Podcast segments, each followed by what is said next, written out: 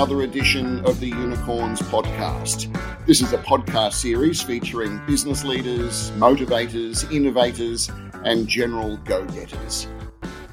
G'day, and welcome to another edition of the Unicorns podcast. A break today from some of the startups we've been featuring lately. Today, we're heading across the country to Western Australia for a feature interview with Greg Durack the managing director of emerging iron ore producer Juno Minerals. It's on the ASX with the code JNO. A lot of territory to cover, including final approvals, investment decisions, Gina Rinehart, and green steel.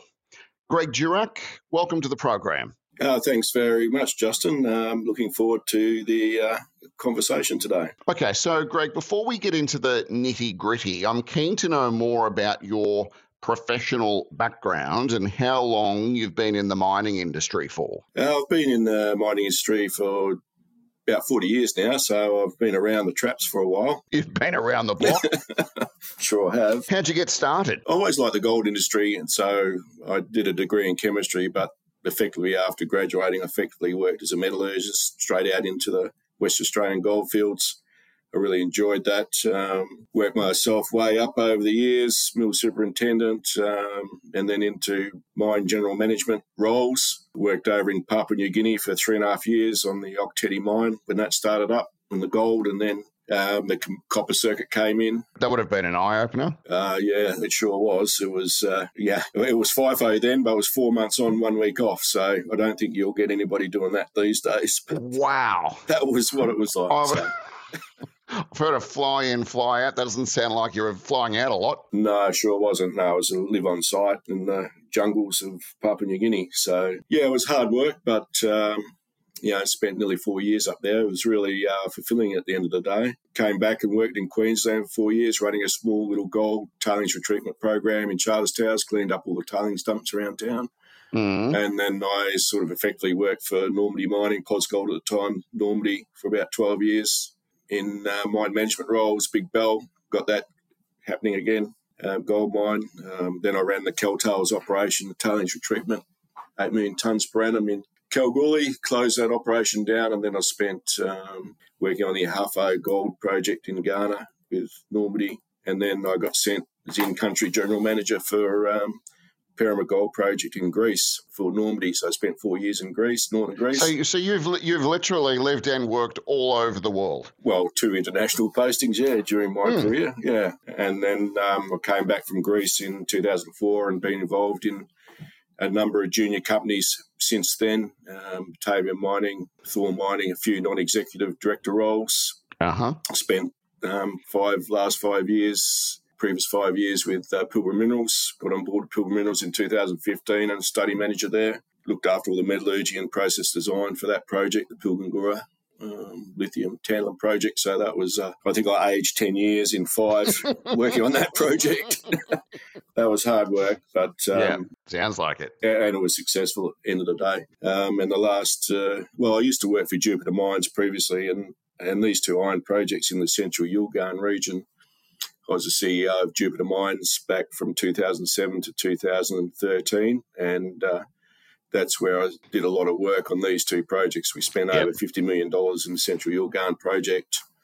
And my old boss at the time gave me a call about two years ago and asked whether I'd be interested in uh, you know, helping do the IPO for spin out of the West Australian iron assets out of Jupiter into a new company, Juno Minerals, um, mm. and that was in specie yeah. distribution. So here I am. Juno was born. Yes. Yeah, Juno was born, um, and it's been very exciting. So these two projects, uh, Mount Mason DSO project and the Mount Ida magnetite project, is unfinished business for me. Mm, I bet. We spent over $50 million in Jupiter's days, so I'm very determined and focused, um, firstly, to get our Mount Mason project um, into production, our DSO project. So production rate, we're looking at 1 to 1.3 million tonnes per annum on that project, and that that is our immediate focus.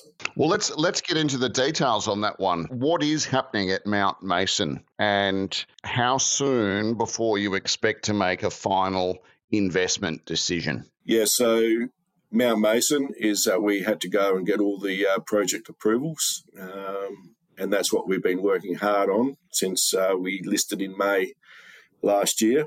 Um, so that project, we now have all the environmental approvals. Um, final ones arriving in uh, early April of this year. Okay, that's uh, good news. That, that, yep. Yeah, and that also includes our Yundaga rail siding site, uh, um, five kilometres south of the town of Menzies. So you know, there'd be a 110 kilometre road haul and then rail down to the port of.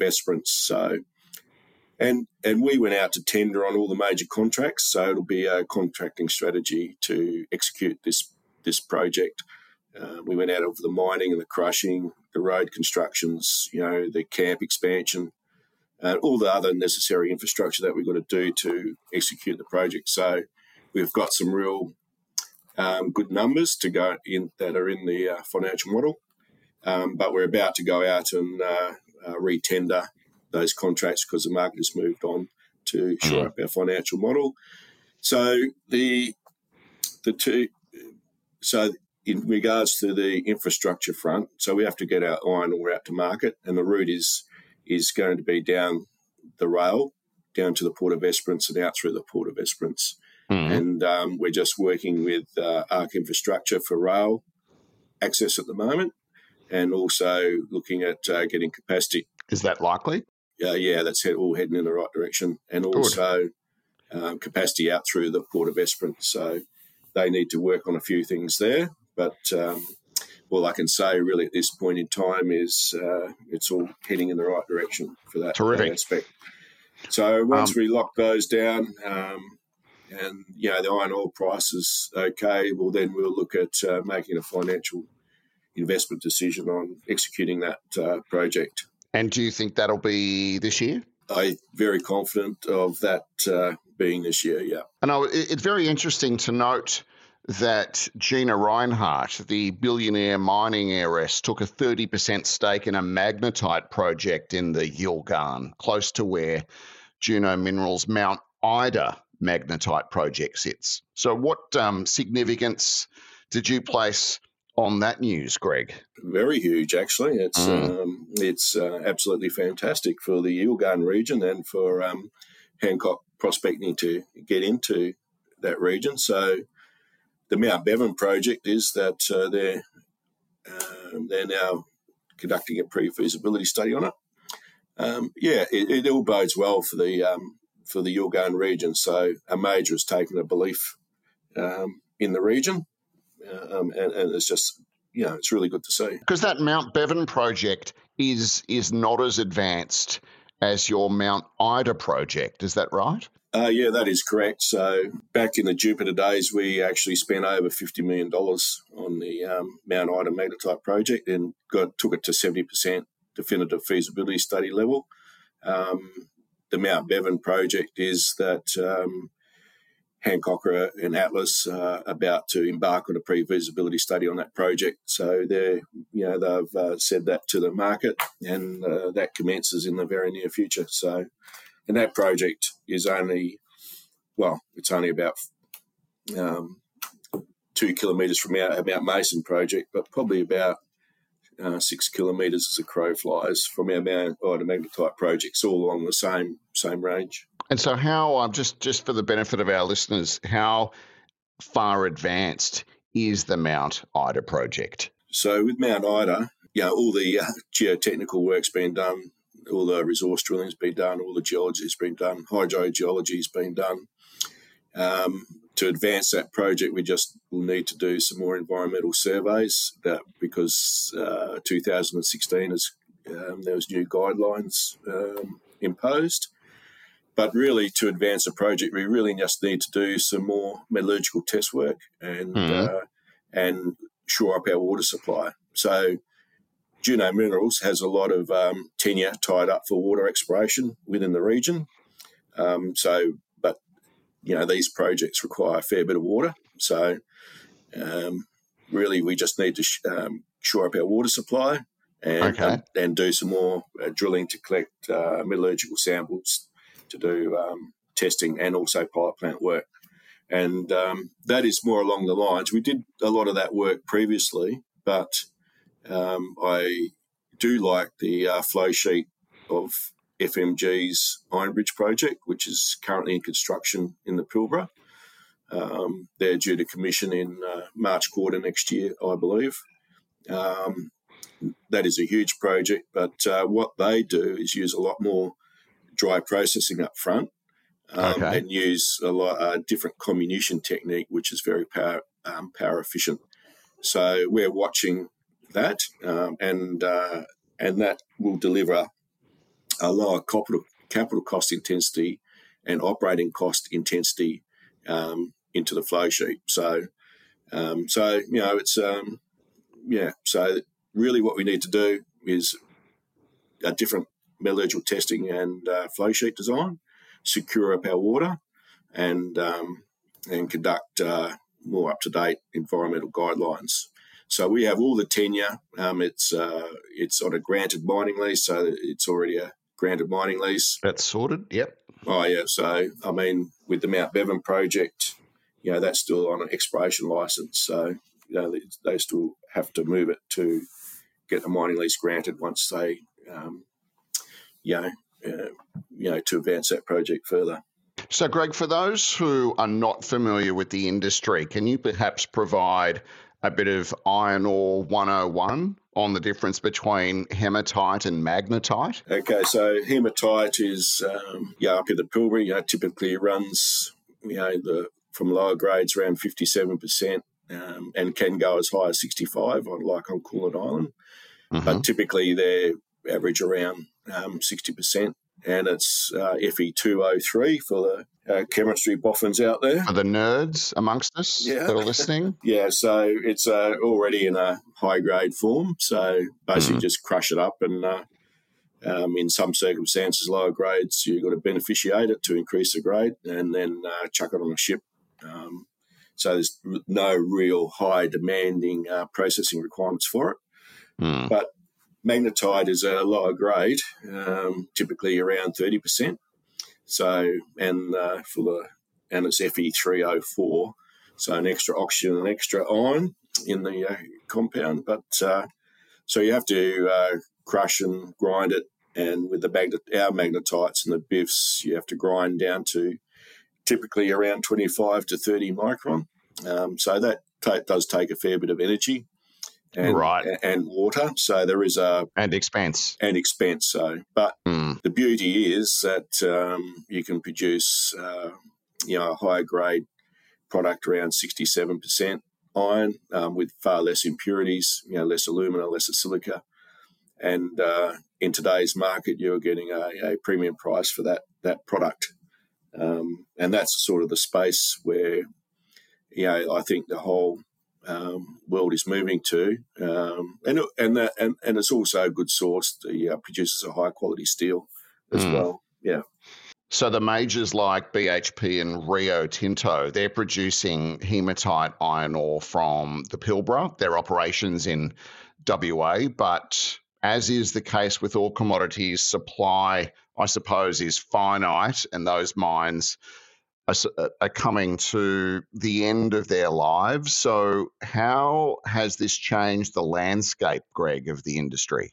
Yeah, I think um, there's still quite a fair bit of iron ore up in the Pilbara, so um, yeah. I don't. Um, but you know, obviously, it's always uh, maintaining a higher grade. There's always pressure on maintaining high grades as uh, as you know the current resources get depleted. So I can't um, really comment on what their grades and everything are. But um, certainly, um, you know, from an environmental aspect, you know, in the smelting process side of magnetite, you know, it is um, it is a greener steel in the, in the smelting process. Well, I did want to talk about green steel. I mentioned that in my introduction. So, what what exactly is green steel, and, and what's the future for that? Well, the uh, the future is great because um, and because you're seeing a premium price for the magnetite because you know the even though it costs a little bit more energy to um, produce it, uh, produce a magnetite concentrate. In the smelting process, it's a, it's a lot greener because um, you need less fluxes to um, smelt it. Um, mm-hmm. So therefore, you've got less waste to dispose of.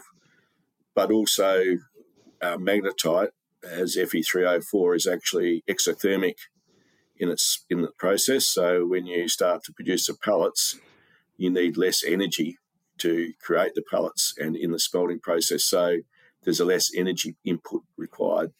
Um, so you know the environmental requirements um, are much less um, in producing um, steel out of out of magnetite, and that's where its advantages advantages come in. Plus, it's a it's a known, you know, it's pretty much a known um, product. It'll be a consistent product uh, being supplied to the smelters.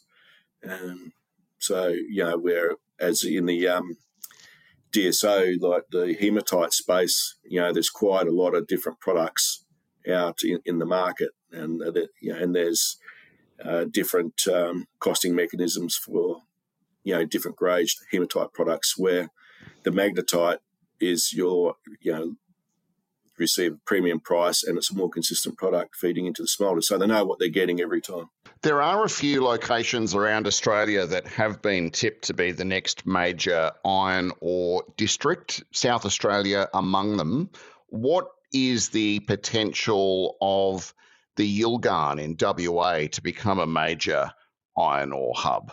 I think it's um, it will happen. Yeah, yeah. With the current um, five magnetite projects in the Yilgarn, um, yeah, the Mount Ida project is the largest. So there's there's about 7.2 billion tons already in resources in the Yilgarn that between the the five companies that own it, and uh, well, um, Juno Minerals have got 25%. They've got 25% of that, that 7.2 billion. So, uh, no doubt, um, in my mind, is that that will become it, it, will happen. It's on the radar. Have you got the logistical support, the infrastructure there for that to happen? We have. So, as I said, uh, we're about 110 k's from our rail siding site at Menzies at Yundaga.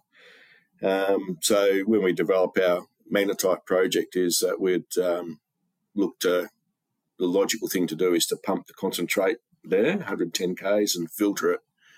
Put a filter plant by the side of the on our um, on our tenure at the rail track there, and then just directly loaded onto train. So there's a rail line that goes all the way down to Esperance, and that would be our, our, our port of preference. And it does have an iron ore circuit down there, but um, you know, for the magnetite projects to come into operation down there, you know, there will be have to be expansions required to the current iron ore infrastructure down at the Port of Esperance. But I do know a couple of the other companies, a couple of the projects in the region um, uh, have sort of mentioned that they they may look to go out through Oakajee if, if that gets developed in the long term, which is probably highly likely. Um, yeah, but um, yeah, we're focused on the existing infrastructure um, that already exists down to the Port of Esperance, albeit there will be some upgrades required um, on the rail and also at the port to affect those projects. There's a lot of interest, Greg, from Chinese steelmakers in magnetite because of the certain advantages over hematite. Can you tell us a little bit about the role that magnetite can play, is playing, in helping cut global emissions? Yeah, I think that's a bit about the green steel that um, I mentioned before in, in requiring less energy to smelt it, you know, less, um, less fluxes, you know, so it all impacts on the supply chain. If you need, you know, there's energy inputs into producing those fluxes. So if you have a look at all the energy inputs required, um, and you know, and also, you know, in the recent discussions, you know, looking at hydrogen gas as a reductant, um, you know, green hydrogen getting produced from um, some solar energy um, and those sort of things. But um, um, realistically, um, you know, I, the green steel thing is, you know, there's really is less energy required in the first place to produce a high quality steel. and yeah, and of course, all that contributes to reducing global emissions. I'm keen to get your perspective. Being in the mining industry, we had um, had a federal election not long ago. Um, is there any impact for you at all from the change from a coalition government to a to a Labor government Does that make things easier, harder? Nothing to see here, business as usual, just carry on. Is there is there is there anything at all um, with respect to the mining industry with the change of government? No, I haven't seen anything. Uh, I mean, it's early days, but um, I just think it'll be um, business as usual.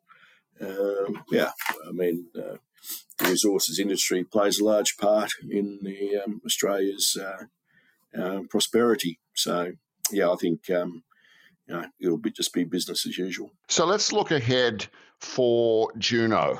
Um, you've probably got some some shareholders listening into this. They're keen to know uh, what's next, what the future holds, um, particularly around the, the projects you've got going on. So paint us a picture, Greg, of what the next little bit looks for for Juno, particularly for those that uh, that might have some stock. Yeah, for sure. So our immediate focus is to execute our Mount Mason DSO project. So we're moving forward with uh, getting access to infrastructure to enable that and that's all heading in, in the right direction. And once we get Mount Mason into production, we'll be looking at doing that preliminary work on our Mount Ida magnetite project, is uh, undertaking more drilling to do the metallurgical pipe plant test work on alternate flow sheet, going out exploring out for water, because you do need water for these projects, and also to um, you know, get the get the project environmentally approved, update our current uh, environmental um, projects uh, studies on our Mount Ida. You know, Mount Ida is a large, very large project. It requires a lot of capital to get these projects again. But you know, we'd look at probably starting modestly at five million tonnes per annum, and you know, having a look at modular expansion. But certainly, we would be um, looking at attracting a major partner into that project to earn in at um, project level. That is, uh, I think, that's the best way for us to advance that project in the long term. So we've delivered on everything we've said we're going to do so far since listing. I intend to uh, keep moving. Well, Greg, it's been great to catch up with you today. Uh, terrific insights, and you've definitely put Juno Minerals certainly on the map for those having a look at uh, what could be the next big thing. So we will follow your progress with much interest. Greg Durack, the Managing Director of Juno Minerals, thank you for coming onto the program today and all the best in the future. Thanks very much, Justin.